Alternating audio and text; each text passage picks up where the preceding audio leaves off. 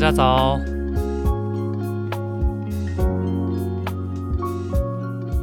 好，这一集是叫你起床第七集。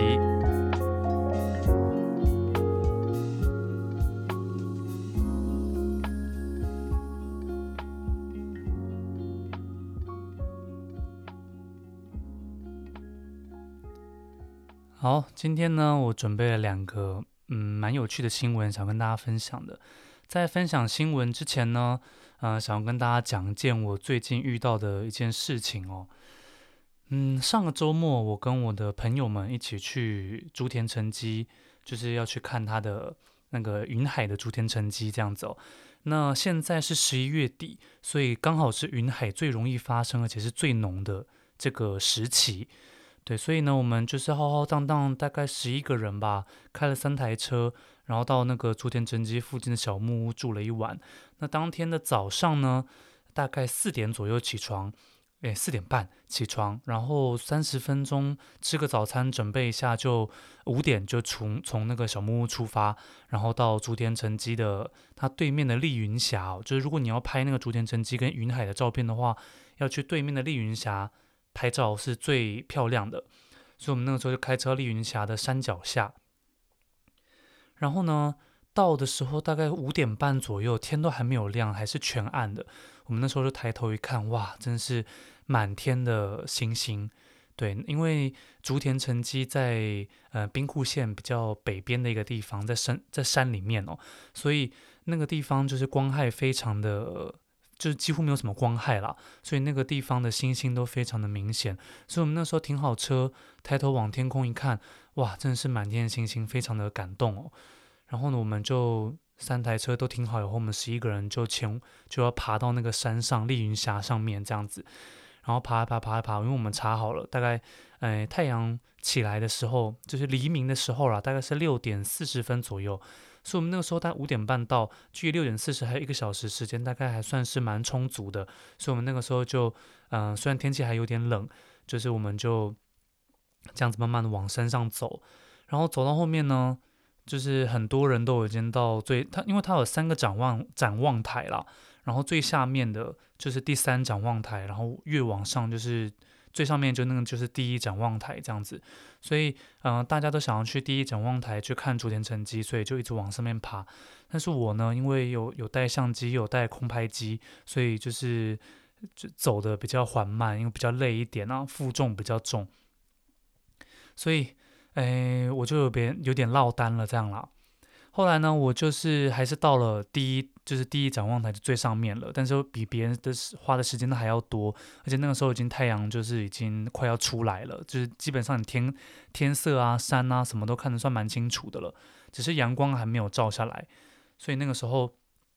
我到了，哇，发现很可惜是竟然没有云海，尽管这个时期是云海最容易发生的时期，但是哎，很可惜的就是没有云海的出现，这样。所以大家都有点失望，但是呢，我那个时候就到最上面了嘛，所以我想说，好吧，那就既既然景色有点居高临下，我就来用空拍机拍一下这个，哎，居高临下的景色好了。然后我就，因为那个时候其实第一展望台那个地方非常多其他的日本人，大概我看了一看，大概有一百位左右吧，那个是当下的人数。然后我们的人，我的朋友们也都不知道跑去哪里了。就当下只有我跟另外一个朋友站在一起，那我就要用我的空拍机飞起来。然后呢，就是我我我原本在飞之前，我大概也知道说，哎，这么多人，而且空拍机它也会发出一定的一个声音嘛，就是算蛮大声的，所以到时候一定会吸很吸引很多人的目光。果不其然呢，就是我一升空以后，超多人就是看我的空拍机，然后就是在惊呼哇，すごい，要不然就是讲说什么啊，うらやましい，就是很羡慕啊这样子。然后呢，我就而且。 我虽然是在飞空拍机，但是我也并没有说在大家的面前飞，我是算是站在比较旁边，并没有挡阻碍到别人拍照的这个就是画面哦。我是在比较旁边的地方飞我的空拍机，然后也是一样往竹田城迹那个方向飞，要去拍那个影片跟照片这样子。所以基本上我算是嗯有稍微在顾虑一下其他使用人、其他观城人的就是心心理这样子哦。所以呢。那个时候就稍微飞了一下嘛，然后也有拍到一些照片跟影片，算是还不错。所以我那个时候就飞飞要把它降落了，我就要把空拍机控回来要降落了。在这个就在这个时候呢，就是从山下面就因为那个时候其实山就是上上下下人其实都还是很多，那就有大概是一个家庭左右的日本人吧，他们就从山下面走上来，然后那个爸爸看起来大概四五十岁吧，看起来就是有点。喝酒喝蛮凶的，然后皮肤有点黝黑，浓眉就算是浓眉大眼，五官蛮立体的一个日本中年男子。然后呢，他一看到我在控空拍机，他就过来跟我讲说，他也没有过来，他就远远的在那边叫，就是隔了大概几个人的距离，就在叫我说：“哎，小哥，你不觉得很吵吗？”这样子，他说：“哎，你讲，哎，うるさいと思わない？这样，哎，你不觉得很吵吗？什么？”然后我就说：“哦，是吗？” ？”然后，因为那时候其实我也要降落了，我也没有说太就是多理他怎么样。我并不是说那个时候才刚开始飞，还还就是很固很执意的要飞自己的，并没有。我也是那个时候已经要控制它要降落，但是大家也知道空拍机降落需要一定的那个空间嘛，然后让它就是降落在地板上面，或者是你要用手去抓它这样子。但是基本上空拍机一定要离你的人够近才可以办法做到。反正我那时候就在控制它要降落，所以我就跟他讲说：“哦，是哦。”我也没有跟他讲什么。啊，抱歉，还怎么样什么的？因为我其实心里也觉得说，靠，关你屁事哦！因为这个地方明明就是开放空间什么的，那又不是你家开的地方，你你觉得吵，别人不觉得啊，对不对？其他日本人还不是觉得很すごい，对不对呢？所以我那个时候其实心里面也有点不太想理他，所以我觉得哦，是哦，这样子回应他。然后呢，他就继续讲，他越反正他也是往上走，他越靠我越近嘛，他就跟我讲说，哎，你不要什么什么，不要造成别人的困扰什么的。 他の人の诶迷惑か迷惑かけるな这样，然后哇，我真的是很无言啦，就是很标准的日本人的心理，就是什么造成别人的困扰，你又知道只有别人有造成困扰来怎么样，那管很多。然后，然后我那个时候就真的要降落了嘛，我也不是说我还要干嘛，然后他，然后他竟然推我，这个大叔竟然就是一掌给我推我，然后跟我讲说什么还可以啊嘞，这样快赶快给我做什么的，然后。 我也是，我也没有理他啦，我还是继续把我的空拍机弄降落这样子。然后他推完我以后，他就人就走了。对，所以我那个时候其实心里也受到了一些影响啦，就是多多少少受到一些影响。毕竟被日本人这样子对待也不是说 很常有的事情。但是呢，我那时候就是把空拍机降落以后，然后收好，然后旁边的朋友跟我讲说：“哎，艾瑞，你怎么刚刚没有跟他对呛啊？”然后我就 跟我朋友讲说，哎，不行，然后让我跟他对呛的话，其他日本人如果帮那帮那个日本人的枪，啊，我不不就变过街老鼠这样子吗？因为毕竟我们也是在日本，也是在别人的国家嘛。那你，嗯、呃，就就是你空拍，你被你被骂了以后，你如果在高调跟他互呛的话，说就是难保其他日本人说不定也会站在他的角度来攻击我们，也不一定啊。所以那个时候我就讲说，哎，没有，我没办法，什么就是。没有办法跟他讲什么，然后朋友就讲说，如果是他的话，他一定会跟他讲说什么哦，什么跟你又没关系，干你屁事什么之类的。然后，但是我真的是讲不出口。然后呢，受到一点心情影响的我呢，就是要想要把这件事情跟其他朋友们就是拿出来讨拍，这样。然后那个时候其实因为因为已经没有云海嘛，所以大家都其他人都已经很早下山了。那那个时候我就是空拍机收收我。我用我的相机拍完照以后，我差不多也要下山。我那个时候就看到我还有另外两个朋友，其他的另外两个朋友啦，就站在走到那个地方，他们大概也快要下山的感觉，所以就过去跟他们把这件事情讲了一下，就讲说，哎，那个就是我刚刚被一个日本人屌啊，说用空拍机怎么样，然后呢，结果讨拍不成，反被另外一个朋友讲说。啊，那么多人，你用空拍机本来就不应该啊，本来就不能用空拍机这样吵别人什么的。然后我心里面就顿时有点啊，是哦，是这样子吗？什么 的感觉啦？但是一方面，一方面我觉得说，嗯、或许啦，就是可能真的有造成别人的困扰。另外一方面又觉得说，这是公共场合啊，而且这个地方没有写说不能使用空拍机，为什么我不能使用？等这种就是有点复杂的心理啦。对，那。基本上呢，我用那个空拍机呢是那个 DJI 的诶 mini，那 DJI Mini 呢？它在台湾跟在日本买的版本是卖的版本是不一样的。台湾的版本我记得是两百四十九克，那日本的版本是一百九十九克。它们最主要的重量的差别差在电池上面。所以台湾呢，两百四十九克的这个 DJI Mini 呢，它是可以飞大概三十分钟左右的续航力的。但是日本买到 DJI Mini 大概只能飞十九分钟。的这个续航力，所以其实，呃，我虽然有三颗电池，但是大概飞一下下就马上要下来换电池了，算是蛮蛮不方便的。但是它有一个好处，就是因为它在一它在日本是一百九十九克，但是日本是两百克以上才算是空拍机的这个规定的范畴。那如果是一百九十九克以下的呢，就基本上是在法规上面算是玩具。所以在很多呃，你需要可能原本你如果用就是比较重的空拍机飞的一些地方呢，你可能需要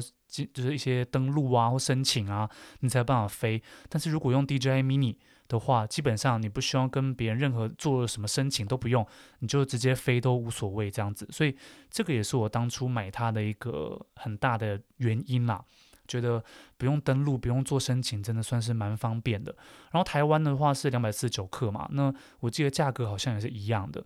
所以就是，如果大家有对于空拍机有兴趣的话，其实 DJI Mini 算是还不错的选择。只是它因为比较小、比较轻，所以它对于强风的那个耐受度啊，可能没有那么的高，然后它的续航力也没有那么高。还有一个我觉得蛮可惜的，就是，嗯、它没有那种锁定锁定的功能了，Mini。Mini 就是没有锁定功能，意思是说，如果你在运动的话，它没有办法锁定你这个人，然后它的画面没有办法一直把这个目标锁定在正中间，这我是我觉得有点可惜的地方。因为如果我可能以后想要带着这空拍机去滑雪，还是做一些其他运动什么的，如果它没有办法这样录音录影的话，我真的觉得有点可惜啦。好啦，这是我今天在讲节目之前呢，想跟大家稍微分享的一件，呃，最近遇到的一件比较阿杂的事情啊。好，那今天呢，想跟大家讲两个诶有趣的新闻。第一个新闻呢，我想大家在台湾以前可能台湾有看过类似的新闻，就是嗯，日本有一间小学，他让嗯、这个小学生呢做一些生命教育的这个课程，所以让小学生从小从那个小猪啊，他很小的时候，不是罗志祥那小猪哦，是真的那个就是猪，诶，在很小的时候呢去饲养。就是这些小学生们去养这个小猪，然后养到大概我记得好像养了一年半吧，然后就是，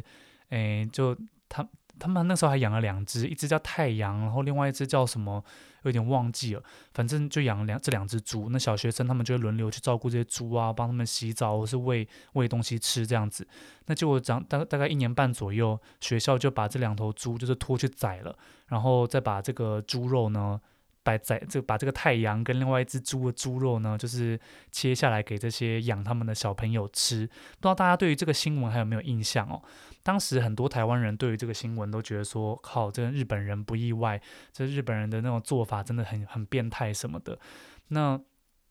就是的确啊，看到那个新闻的当下，就是那新闻有画面嘛。他出来以后，就是他们那个老师还会跟那个小学生讲说：“哦，这个是太阳的肉哦，不知道到底是 恶恶趣味还是怎么样，反正就是告告诉他们，这个是你们曾经养过这只猪的猪肉，然后他们就是要这样子吃。那很多小朋友在画面中也都是边吃边哭这样子哦，然后算是真的看起来真的蛮蛮可怜、蛮痛心的。对，但是嗯，到底。到底这样的一个生命教育的课程呢，对对这些小学生来讲，到底有没有就是好的影响，或是有真的达到教育的效果呢？我们这些行外人真的是也嗯、没办法多说什么嘛，只能等这些小朋友长大了以后，再从他们口中回馈才可以知道嘛，对不对？但是这个新闻是以前在以前日本发生过的新闻啦，但是最近呢，也有一个呃，就我看到一个新闻，就是在日本的前桥市。呃，大家可能听到前桥市，可能大家不知道是在哪个地方。前桥市是在群马县，群马县就是东京上面一点的一个县啊。群马县里面的一个比较小的一个市哦，它里面有一个高中，高中呢叫做多农林诶高校，然后它也是就是那个就是群马县里面唯一一个有养猪部的这个这个社团哦。那你们大家也知道，就是日本的高中。无论是对应该对啊，是高中或是大学，就是这种社团都非常的多，有什么轻音部啊，或是什么 J-pop 部啊，或是一堆有的没的。然后竟然有一个养猪的一个社团哦，对，那这个社团也是很厉害，他们自己养猪。然后他们把自己养的猪呢，去做成香肠这样子的一个新闻哦，算是蛮无聊的新闻，但是就让我联想到以前的呃，以前呢就是在日本的国小那个养猪，然后把猪肉宰来吃的这个新闻这样子。不过呢，他们就是养这个猪，然后把它做成香肠以后，并没有说，哎，就是并没有说那种啊很伤心很难过感觉这样子，而且他们还是自己灌那个香肠这样，那。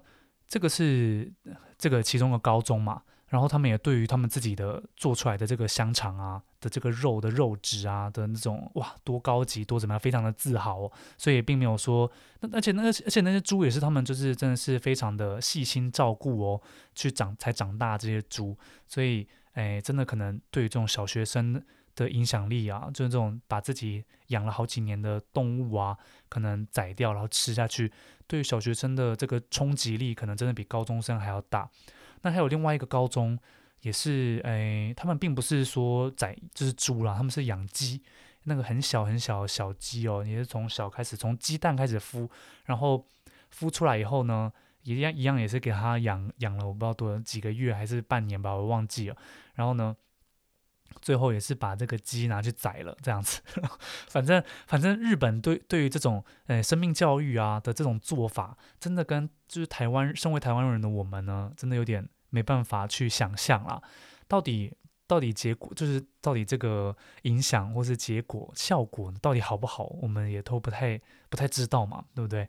然后对这个这个呢，就是我今天看到一个还蛮有趣的新闻的。说说是蛮有趣吗？对于对于就是珍惜食物或是呃生命教育，就是尊重其他动物来说的这样的一个教育呢，或许真的有些好的影响。这样子哦，像很多人其实，在嗯。在看到这种新闻的时候啊，都会觉得说啊，那为什么不吃素就好之类的？那很多素食主义者啊，像以前澳洲也有发生过，就是那种素食主义者跑到牛排店里面去，把其他人的客人的就是正在吃的牛排，就是整个砸烂，然后举的那个标语说就是要吃素食什么的。那当然啦，就是无论是吃素食还是吃肉食，当然就是彼此都要互相给一些尊重嘛。但是我觉得在吃肉方面呢、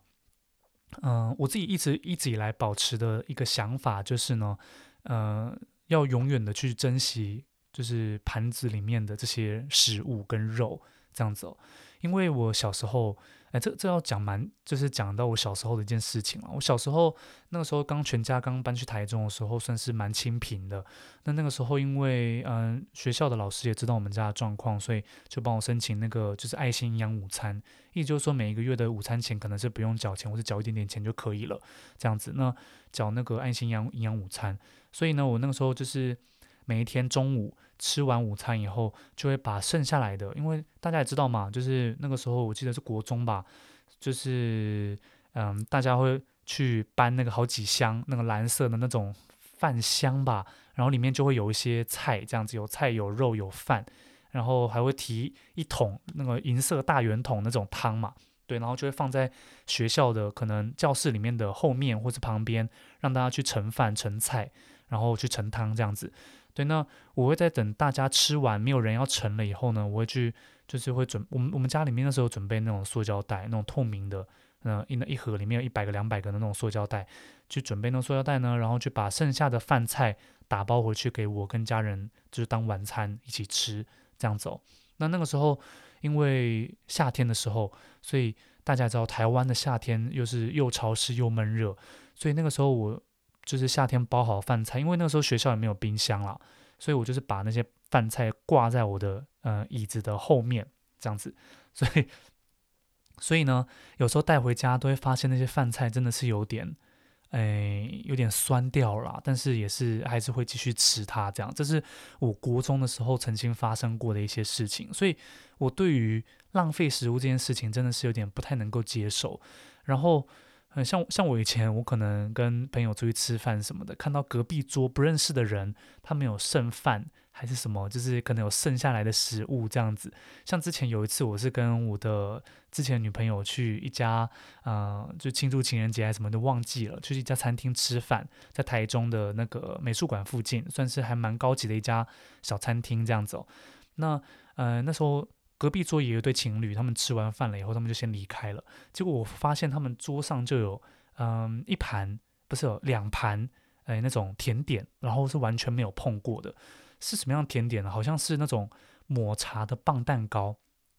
它也不是说那种很湿的，比较偏湿润的那种奶油，不是不是，它是那种呃抹茶，我记得有绿色在里面了，所以应该是抹茶的那种棒蛋糕。然后我就是看到，我觉得不行。我一定要，就是我觉得不能浪费食物，所以 我就过去把那个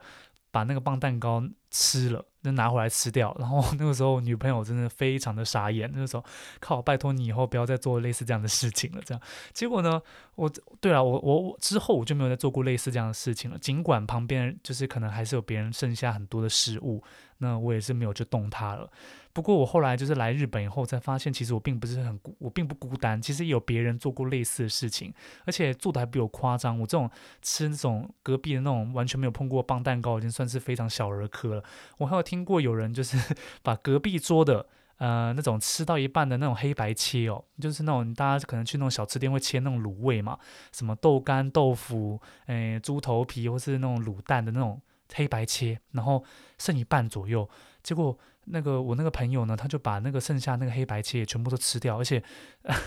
而且是就是那个，而且是一个女生哦，她不是男生，是一个女生这样做，我真是听到真是快笑死，哎呀，竟然我没有，我就是并不孤单呢，也有人做过类似这样的事情，而且还比我还夸张这样子啊，对，反正呢，我觉得，我觉得啦，食物啊，哎。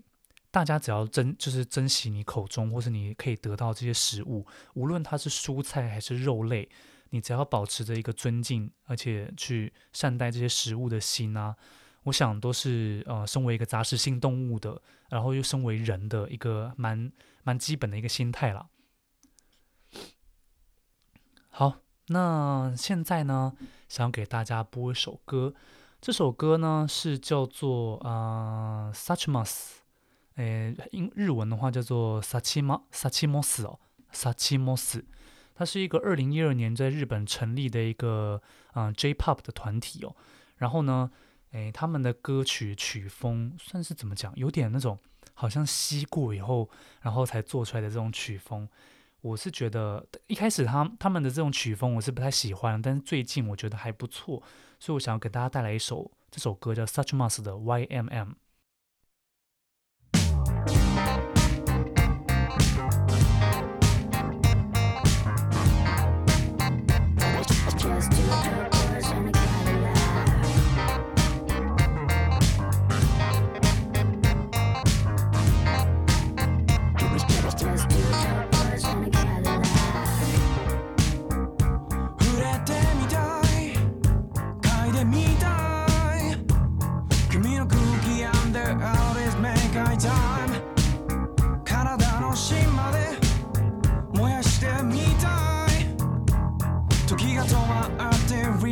你照顾。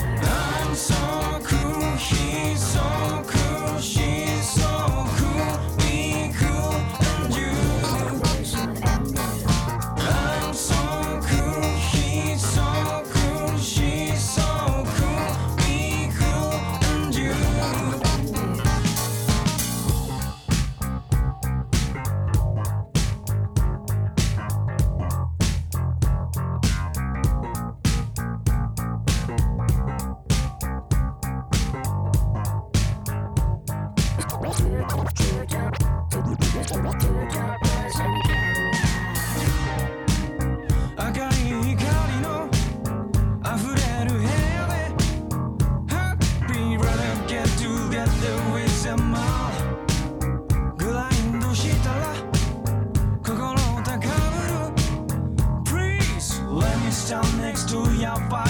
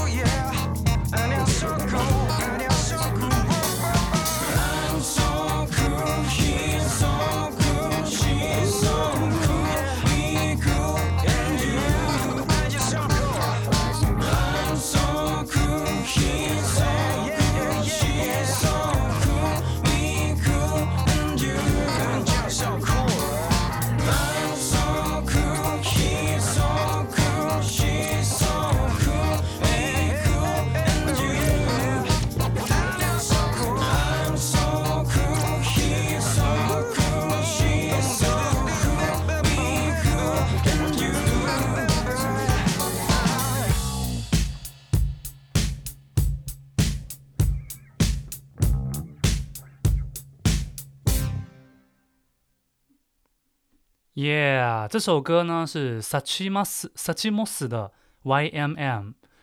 OK，那好，接下来我们再另外一个我觉得很有趣的新闻，讲到呃台湾的菜市场名蔡家苗，嗯、大家第一个想到男生的名字大概就是嘉伟嘛，对不对？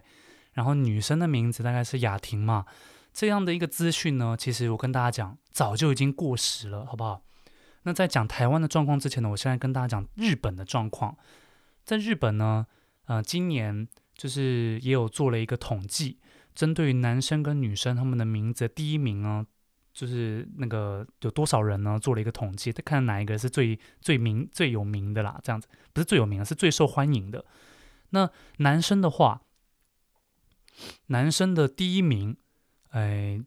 叫做阿一。嗯，它是一个汉字叫做“仓”哦，这个是男生的名字的第一名，是就有点像是那个台湾名字的家伟这种感觉啦。所以很在今年很多新生儿的男生们，男生呢被取名叫做“仓”，叫“敖一”这样子哦。那第二名呢叫做“树”，哎，“树”的发音哦叫做什么呢？我看一下，哦，“树”的发音叫做 “izuki” 这样子。然后它也是一个单名的名，那个单一个一个字的名字而已。然后第三名叫做莲，莲花的莲哦，所以日文的发音叫做莲。对，这这是日那个中男生的前三名。那如果是女生的前三名呢？女生第一名叫做杨葵，啊、呃，杨是太阳的阳，葵是葵花的葵，杨葵叫 Himari，Himari 酱这样子的 Himari 哦。好，第二名呢叫做岭，啊、那个岭啊怎么讲？诶，是那种。凛冽的凛吧，所以它的发音叫令。然后第三名叫做诗，哎，那个，哎，怎么就是那种唱歌写诗的那个为你写诗的这首这个诗啦，它这个发音呢叫做乌塔，跟那个日文的歌是一样的哦。对，那这是女生的前三名这样子。那这个呢还只是一般的名字而已，一般的哎。日文日本人的名字就是比较普通的啦。那其实日本呢还有另外一种名字叫做 Kira Kira Kira Name 这样子哦。Kira Kira Kira Kira Name 呢，就是可能嗯，我想要取像比如说好了，可能有些日本人觉得他小孩子嗯看起来很像长得很像苹果，或者是这个父母本身很喜欢吃苹果，所以呢他想要给自己的小朋友取名叫苹果好了。那苹果的日文发音叫令果嘛。但是令果，如果你只只写片假名或者平假名的话，就好像有点突兀，所以他们就一定要写想一些汉字来来取代这个令果。所以呢，这个就就是就是明明发音不不对的这个汉字，他们就故意要讲成那样的一个发音哦。所以这个叫做 Kira Kira Name。那 Kira Kira Name 呢？哎，第一名的叫做什么呢？我看一下。哦，这不是第一名啦，是我觉得蛮莫名其妙的。它它有一个叫做 Kitty 哦。Kitty，大家一听到应该就知道是那个凯蒂猫嘛，在在台湾可能就是那无嘴猫这样子，但是在日本呢，就是就叫 Kitty 这样。那可能有些爸妈他本来就可能妈妈吧，或是爸爸不一定，可能很喜欢 Kitty，然后自己生了一个女儿，然后也想要给她叫 Kitty 这样子。所以，但是 Kitty 呢，并没有一个日文的，就是它这样的一个汉字或是这样的汉字存在嘛，所以他们就一定只能硬掰一个呃跟 Kitty 比较类似的汉字，所以它的汉字叫做姬星。鸡是那个公主那个鸡嘛，然后星是天上的星星这样子，鸡星它的翻发音就叫 Kitty 这样子。然后还有什么？还有诶，那个第二第二名啦，这个是嗯、第二名的，第二名叫做心爱，就是我心爱的人的那个心爱，它的发音叫做 Cocoa，Cocoa，心是 coco 罗嘛，爱是爱，所以心爱就变 Cocoa 了。那可可亚在日文的另外一个意思呢，就是可可雅的意思。可能这个爸妈非常喜欢喝热巧克力或是这种可可雅这种东西，所以他把那个小孩取名叫可可亚这样子。那当然还有其他一大堆莫名其妙的，哎，我看一下，还有，等一下，哦，还有好像爸妈很喜欢小熊维尼。那小熊维尼他。就是它叫铺嘛，对不对？那它的日文刚好也叫就是铺这样子哦。那它的汉字写作黄熊，黄色的熊，然后发音叫铺。那我想跟小熊维尼可能算是有点在意会那样的意思吧。哦然后还有叫皇帝的，就是那个天高皇帝远的皇帝。皇帝呢，它的发音就是西扎西扎，就是有有点像那个 Caesar 那个这怎么讲呢？西西扎，对，反正他的发音就叫西扎这样子。然后还有什么啊？我记得我还有看到一个还莫蛮莫名其妙的，我我找一下，嗯，哦。像我刚刚讲到有一个女生，那个刚刚正常的名字，女生第二名叫令嘛，对不对？凛冽的凛嘛。那么这个地方，嗯、有些人他的 kira kira name 呢叫做机岭，鸡一样是公主那个鸡，所以呢，鸡岭的日文发发音叫做 pudding，pudding，pudding 就跟日文日文的布丁是发音是非常接近的、所以呢，反正就是很多类似这种莫名其妙的名字，我记得以前有听过像 mango 或是那种诶米康。就是橘子嘛，芒果就是芒果嘛，或是令果也有。他们就是可能爸妈很想要给自己小孩子取类似这样的名字，他们就弄个这样的 kira kira name。那小孩子长大以后就会非常痛恨自己老爸老妈这样。而且日本的改名字相较于台湾的改名字，呃，非常的麻烦复杂，很不容易。而且大不好意思，而且大部分的日本人呢，也不太会去改名字。那像台湾人，我我以前有一些朋友，他们就是可能改了一些名字这样子，那我们可能也还是会叫他以前的名字，这都算是蛮正常的。那呃，反正我想大家从小到大应该都有周遭人都有一些改过名字的经验，就是遇过类似这样的人。但是日本人好像不太会去改名字，你叫什么名字？你叫做 Lingo，你叫做 p o 你叫做那个诶什么 Kitty，你就是一辈子都叫 Kitty 这样子哦。所以我就觉得很。很无言，就是爸妈很开心啦，但是小孩子可能蛮无言的这样子啊。就像我，我就是可能有些人爸妈也是给自己的小孩子取一些，哎，我现在就来讲讲台湾的状况好了。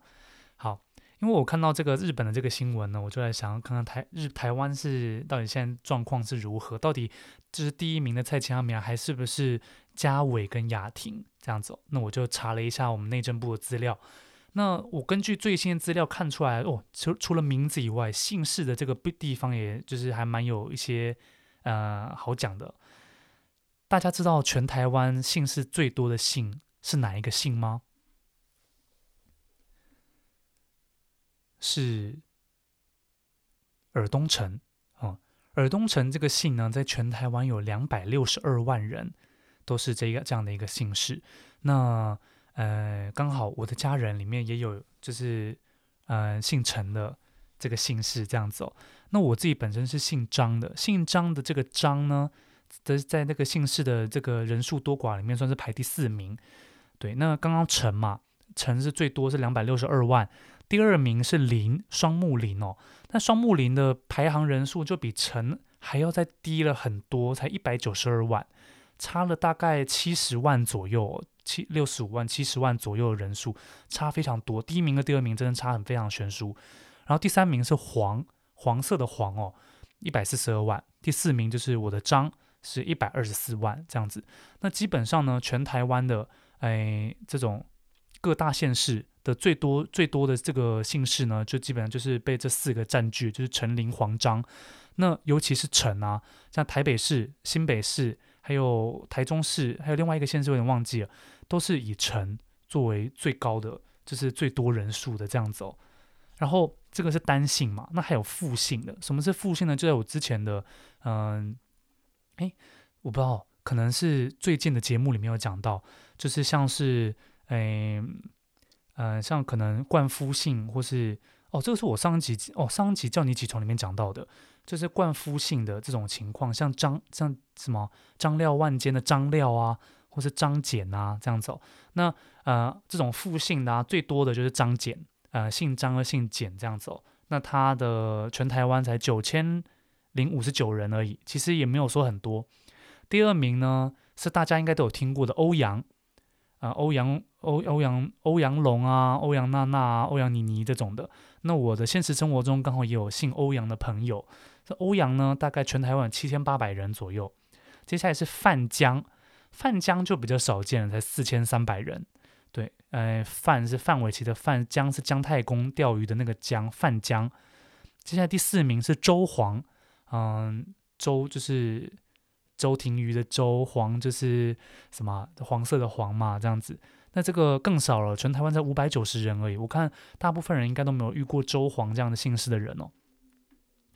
接下来第五名就是江谢，哎，江会的江，谢就是谢谢的谢嘛，这也才五百二十三人，全台湾。对，所以哎，越来越少了嘛，对不对？然后呢，这个是最多姓氏的排名，当然还有最少姓氏的。在这份报告里面，我真的觉得很有趣，因为他还有把全台湾像只有一个人的姓氏，可能。像像假如姓内好了，内在的内这个姓呢，可能在全台湾只有一个人，然后他也把这些只有一个人的这种姓氏呢，极少的姓氏都有整理出一个表格，所以大家如果有兴趣的话，真的可以去看一看，非常的有趣，也可以看到一些很特别、很特别的姓氏。那像像我刚好认识一个只有四个人的，全台湾只有四个人姓这个姓氏，叫做鸡哦，这是公鸡的鸡。那他全台湾只有四个人，就是刚好他们家。是这个姬这个姓氏哦，很有趣。好，这些是姓的部分。接下来我要讲到诶这个名字了，讲到重点了。好，名字的部分呢，大家可能还是觉得家伟算是第一名嘛？错了，第一目前的第一名呢是家豪啊、嗯，家豪在台北市就有两千七百七十六个家豪在台北市。然后第二名叫志明，就是黄志明的志明哦。第三名叫俊杰，林俊杰；第四名是建宏，这这都是目前的数据哦。这说不定目前的新生儿当然可能不会叫类似这样的名字，但是目前全台湾最多人的名字的这个排名呢就是这样子啊：嘉豪、志明、俊宏、俊杰、俊宏，啊不是嘉豪、志明、俊杰、建宏、俊宏，再来是志豪跟志伟这样子。结果嘉伟根本完全没有在这个排名里面。非常的 可能变得很少人用了。好，接下来呢是女生的，刚刚是男生的部分嘛，再来女生了。女生真的是让人就是真是跌破眼镜。第一个第一名呢，全台湾最多人名字呢不是雅婷，是淑芬。淑芬在台北市就有五千九百二十九人了，非常的多。第一名是淑芬，第二名是淑慧，第三名是美玲。第四名才是我们最熟悉的雅婷，第五名是美惠，第六名是丽华，第七名是淑娟，第八名是淑珍。嗯，我说就是男生的名字啊，我倒还觉得比较跟我这个跟我这个现在三十岁左右这个年纪呢比较相近一点。但是女生的名字，我觉得好像是有点上一代的感觉啊。大部分淑娟、淑珍。还有什么熟分熟会？哇，光熟就是光是那个有“熟”这个字的就有四个了，就超级多的诶。而且现在人应该不会有什么，我我也遇过很少啦，就是名字里面有“熟”的，其实真的不多。对。然后这个呢是呃名字的排行嘛，然后还有一个蛮有趣的，它是从民国像民国一年到民国九年，哎，男生。最多的取的名字是什么？女生最多取的是名字什么？他以十年为单位去统计的，还蛮有趣的。大家可能对于以前女生的名字啊，可能就是那种招娣、营娣啊、什么往事啊这种名字，可能比较熟悉嘛。但是其实他们并不是在排名里面最多的名字哦。像男生，民国一年到民国九年，最多男生的名字这种金水，就是金色金喝水的水，金水哦。还有明明天的明跟健健康的健这样子，对，所以所以就是像王健或是王明或是王金水这种感觉。那女生的话叫做秀英或是英或是玉这样子，所以像王秀英、王英或是王玉的这种感觉哦。那像志明这个名字呢，到底是从什么时候出现？是从民国五十年到五十九年这个时候就开始有志明，非常多志明出现了。然后家豪呢？嗯、从民国七十年到七十九年，家豪这个名字也非常非常就是出现非常多了。那我是民国七十八年出生的，所以照来讲，应该是在那个民国七十到八十九年之间，像家豪、志豪、志伟、冠廷、冠宇这些名字都算是，嗯、在统计上来看是算是蛮常见的。女生的话呢，哦，真的是雅婷了，雅婷都是第一名，在七十到七十九跟八十到八十九之间呢，雅婷都是第一名，第二名都叫怡君，然后。第三名就是有一个叫雅文，一个叫怡婷的哦，对，那嗯，算是 这个这个是这个算是他以十年来做一个做一个区隔来看，就是最多人的名字的。然后还有另外一个蛮有趣的，就是嗯，最常被改的名字。可能有些人觉得自己原本这个名字很糟糕，然后自己去改掉，所以这个户政事务所他们应该有针对于这样的一个数据做统计，就是到底哪些名字最最常被更改掉，然后他们又变成什么样的名字？对，那好，民国一年到民国九年呢，这个是女生的哦，我先讲女生的部分。那我看一下，大诶诶哦，结果。说什么招娣营地啊，根本根本没有什么招娣营地，就是就算有招娣营地这个名字啊，他们也没有被就是没有被改名字掉，倒是有一个往事啊，往事这样的名字有出现，然后有被改掉这样子，然后我看一下，哇，像民国七十到八九，就像我刚才讲雅婷最多的那段时间呢，最常被改名的也就也是雅婷哦，大家可能觉得哇，真的很不想要雅婷这样的名字，然后就把雅婷改掉。还有怡君也都被改掉了，然后改成什么呢？改成怡珍，嗯，就是我们的韩国瑜的夫人哦，这李怡珍嘛，那个怡珍这样子，哦，还有家珍，还有品珍，还有幼珍，就是这个珍啊，真的是非常的长，就是大量的出现了这样子，嗯，这是女生的部分，男生的部分呢，我我看到一个蛮有趣的，就是，嗯、我看一下哦。男生在民国初期的时候，一年到民国十九年的时候啊，有男生很多名字叫乞食哦，乞是乞丐的乞，食是食物的食，乞食，所以可能叫林乞食、张乞食。如果是我的话，叫张乞食，就是那种可能很穷，家庭家里面没有什么饭吃，所以要去乞讨食物，所以叫张乞食这样子。那他们这些名字就可能。长大了，然后变得比较富裕了，然后这被叫乞食乞食的也很糟糕，所以他们也都改名字，都改成什么呢？改成人才，改成姓广，或者改成国安，改成什么赵祥这种敬天仁豪这种，哇，真的是看起来就福非常福气，非常那种这种就是很很富贵的这种名字这样子啦。对，那哎，我看一下还有什么。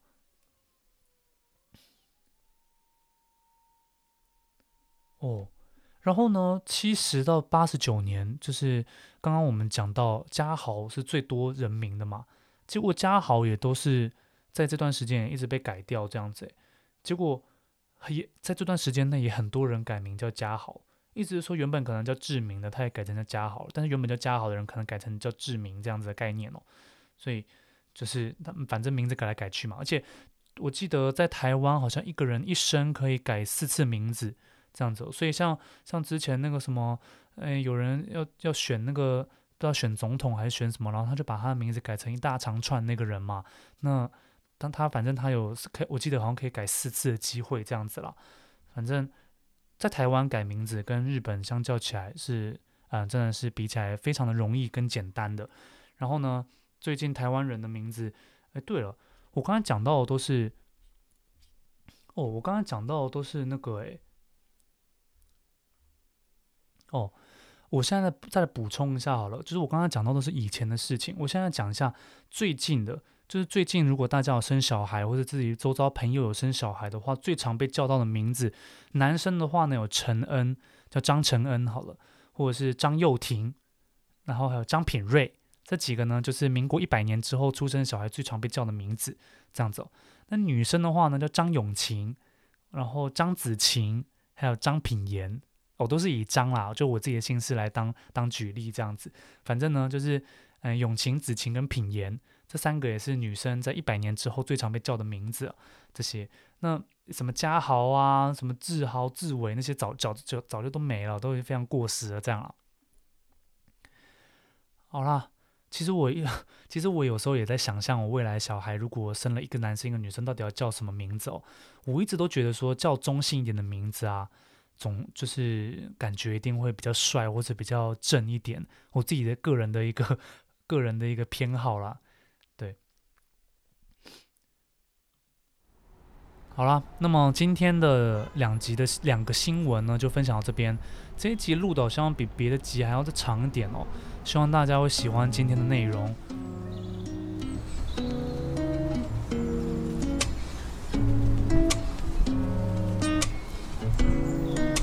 然后天气真的是越来越冷了，在日本，在台湾的话，现在应该还是二十几度，但在日本呢，已经到十度左右了。你出门基本上没有穿个外套或长袖，真的是会冷到。所以，啊、又是礼拜五了，再一下下又可以过一个美好的周末。所以大家剩下的时间再加点油吧。